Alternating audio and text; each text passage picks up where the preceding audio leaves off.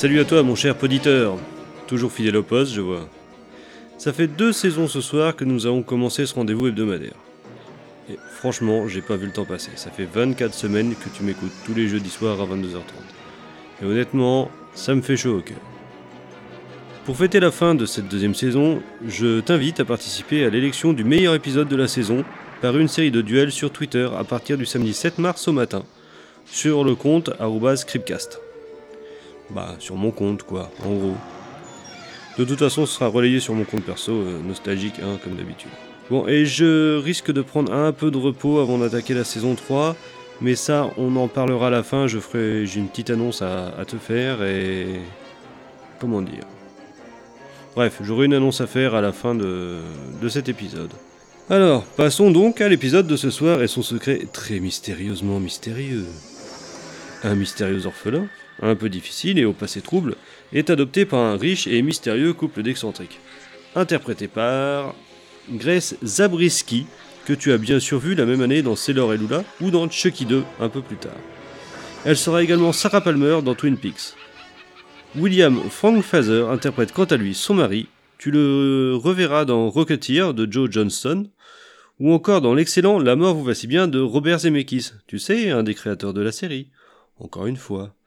À leur côté, l'étrange et mystérieux majordome est incarné par Larry Drake, que nous avons déjà croisé dans l'épisode 2, Nuit de Noël pour femmes adultères, réalisé par, je te le donne en mille, Bob Zemeckis, encore une fois. Le monde est vraiment petit dans les contes de la crypte. Bref, cet enfant a droit à tout ce qu'il veut, à la seule condition de ne pas quitter sa chambre, car cet étrange couple cache un mystérieux mystère secret. Vous n'avez rien entendu? Ce que vous ne devez jamais oublier, c'est qu'il est impossible, je dis bien impossible, de faire confiance à ces enfants. Est-ce bien clair Tout à fait. Pourtant, ils sont si mignons et je n'ai aucun problème avec eux. Bien sûr, ils ont tous l'air mignons. Mais fiez-vous à mon expérience, ils cachent bien leur jeu. Il faut les surveiller constamment. Ça fait 20 ans que je suis la directrice de cet orphelinat. Et vous savez combien d'enfants j'ai réussi à placer? Non. Je vais vous montrer. Et qui allons-nous retrouver à la tête de tout ce mystère si mystérieux? Le musicien chargé de napper tout cela de son talent, c'est David Kitté, que nous avons déjà croisé lui aussi récemment. En effet, il a composé la BO de l'excellent épisode 13, Ma femme est monstrueuse. L'homme chargé d'éclaircir ce mystère, c'est Elliot Davis, qui apportera plus tard ses lumières sur Shake the Clown de Bobcat Goldthwait. Essaye de te souvenir, le ventriloque de l'épisode 10. Ou encore sur les premiers films de Steven Soderbergh jusqu'à Hors d'atteinte. Le scénario est l'œuvre de Doug Ronning, un homme discret qui n'a d'ailleurs signé que deux épisodes des contes. Et pour chapeauter tout ce petit monde, c'est John Michael Riva, ou John Michael Riva, je ne sais pas trop, qui réalise l'épisode. C'est avant tout un chef décorateur de renom dont tu as pu admirer le talent sur Brubaker, Halloween 2, les aventures de Bucaro Banzai à travers la huitième dimension, les Goonies de Richard Donner, un autre créateur de la série, les armes fatales, toujours de Richard Donner, ou bien sûr le sublimissime Tango et Cash. Un homme qui aura donc marqué les années 80 de sa patte. Dernièrement, on lui doit aussi les superbes décors de Django Unchained, qui ont été d'ailleurs son chant du cygne. Dernière petite anecdote sympathique, le nom de l'orphelinat, William Gaines, est celui du créateur des EC Comics originaux. Une dernière chose pour finir. Nous devons trouver une solution pour Théodore. Il a dépassé l'âge idéal pour être adopté. La majorité des parents adoptifs veulent des enfants qui savent à peine marcher. Qu'est-il arrivé à ses vrais parents? Vous ne devez jamais, jamais parler de ses vrais parents, ni de l'étrangeté de son comportement. Et j'ai été suffisamment explicite. Absolument. Allez, c'est parti pour la dernière note de cette deuxième saison. Casting 3. Bon, bien que le couple surjoue beaucoup trop, l'enfant et Larry Drake sont très justes et leur relation sonne vraie. Ouais, c'est un peu étonnant ce que je dis là, leur relation sonne vraie, mais enfin, regardez l'épisode, vous comprendrez, il n'y a rien de malsain là-dedans. VF 2. Voilà, c'est correct, mais c'est vraiment la voix de Larry Drake qui emporte le morceau. Ce qui est assez surprenant que quand on repense à son précédent épisode, on ne l'a pas entendu dire un mot. Humour 1. L'épisode est assez pingre à ce niveau, si ce n'est le twist final et quelques situations légèrement cocasses. Scénario 3. Bon, c'est très légèrement prévisible malgré les nombreuses fausses pistes, mais au final c'est tellement jouissif que c'est vite pardonné. Ambiance 2. On a une très belle chambre, mais les nuits sont vraiment moches. hein. c'est la nuit américaine bleue à ce point-là, honnêtement, euh, on a d'autres attentes maintenant, quoi. Réalisation 2. Bon, alors c'est carré et plutôt efficace, mais c'est un chouïa mou du cul, si vous me permettez l'expression. Bonus 2. J'ai vraiment passé un bon moment, ce qui nous fait un total de 15. 15 sur 20. Donc voilà, c'est un épisode qui conclut très agréablement cette seconde saison, passée en ta compagnie. Larry Drake y est 100 fois meilleur que lors de son précédent rôle, ceci dit c'est pas très dur. Bon, je dois néanmoins reconnaître que depuis que je suis moi-même père, euh, bah, je suis bien plus sensible au sort des enfants que je ne l'étais avant, et c'est peut-être pour ça que cet épisode-ci me touche un tout petit peu plus.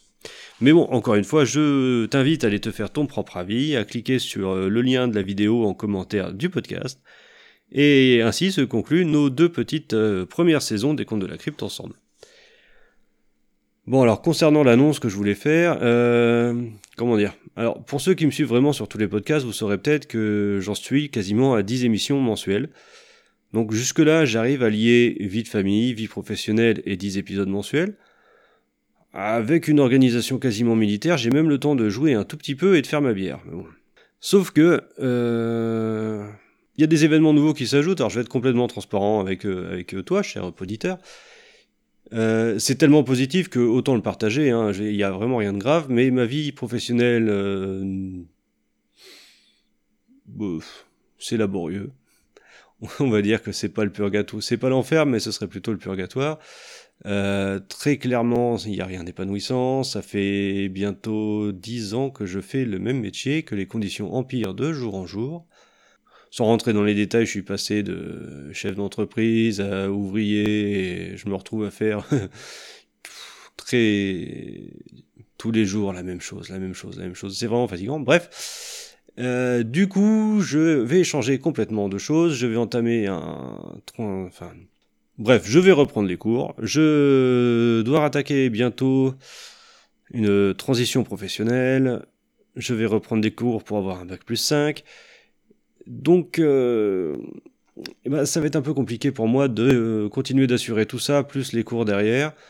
J'ai déjà un léger bagage de ce niveau-là, mais euh, ouais. Alors pour information, ce sera des. Je vais devenir chef de projet multimédia ou chef de projet digital. Et donc ça va vraiment nécessiter de passer de pâtissier à chef de projet digital, que je m'implique encore un petit peu plus dans, dans ça et que je me dégage un maximum de temps parce que tous ceux qui ont fait cette formation avant moi me l'ont dit, ça risque de piquer un peu. Donc ce qui va se passer, c'est pourquoi je vous parle de ça, c'est parce que Cryptcast, alors je vais je vais essayer de ne pas le mettre en veille. Vraiment, j'ai pas envie de le mettre en veille. Je voilà, c'est c'est un moment, enfin, j'ai envie de mettre en veille aucun podcast. Hein, qu'on soit clair, c'est toujours un moment agréable à passer. Mais Cryptcast, j'ai vraiment pas envie de le mettre en veille là alors que je l'ai commencé en septembre. Euh, juste, je vais essayer de faire un toutes les deux à trois semaines. Alors je sais, ça va être un peu plus long pour ceux qui, qui vraiment euh, suivent mon rythme pour regarder les épisodes. Je suis désolé, on va vraiment mettre beaucoup plus de temps que prévu à terminer la série.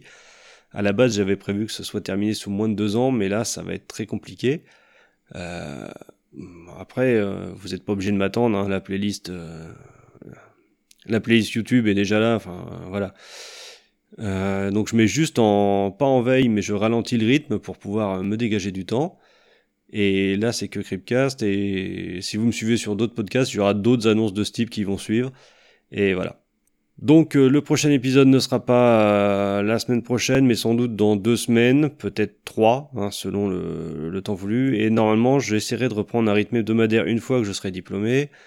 Mais sans vouloir vous effrayer tout de suite, ça nous reporte tout de suite à juin 2021. Donc je m'excuse pour cette légère digression euh, de notre épisode de cette semaine. Euh, donc euh, ne t'étonne pas de ne pas me voir aussi régulièrement qu'avant, hein, ça, va être, ça va être plus long.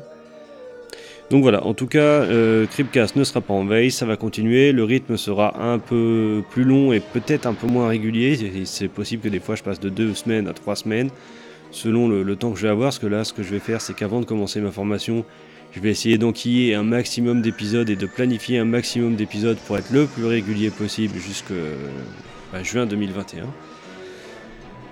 Honnêtement, ça représente une certaine charge de travail, sachant qu'à côté, je dois déjà commencer à apprendre à coder en HTML et en CSS.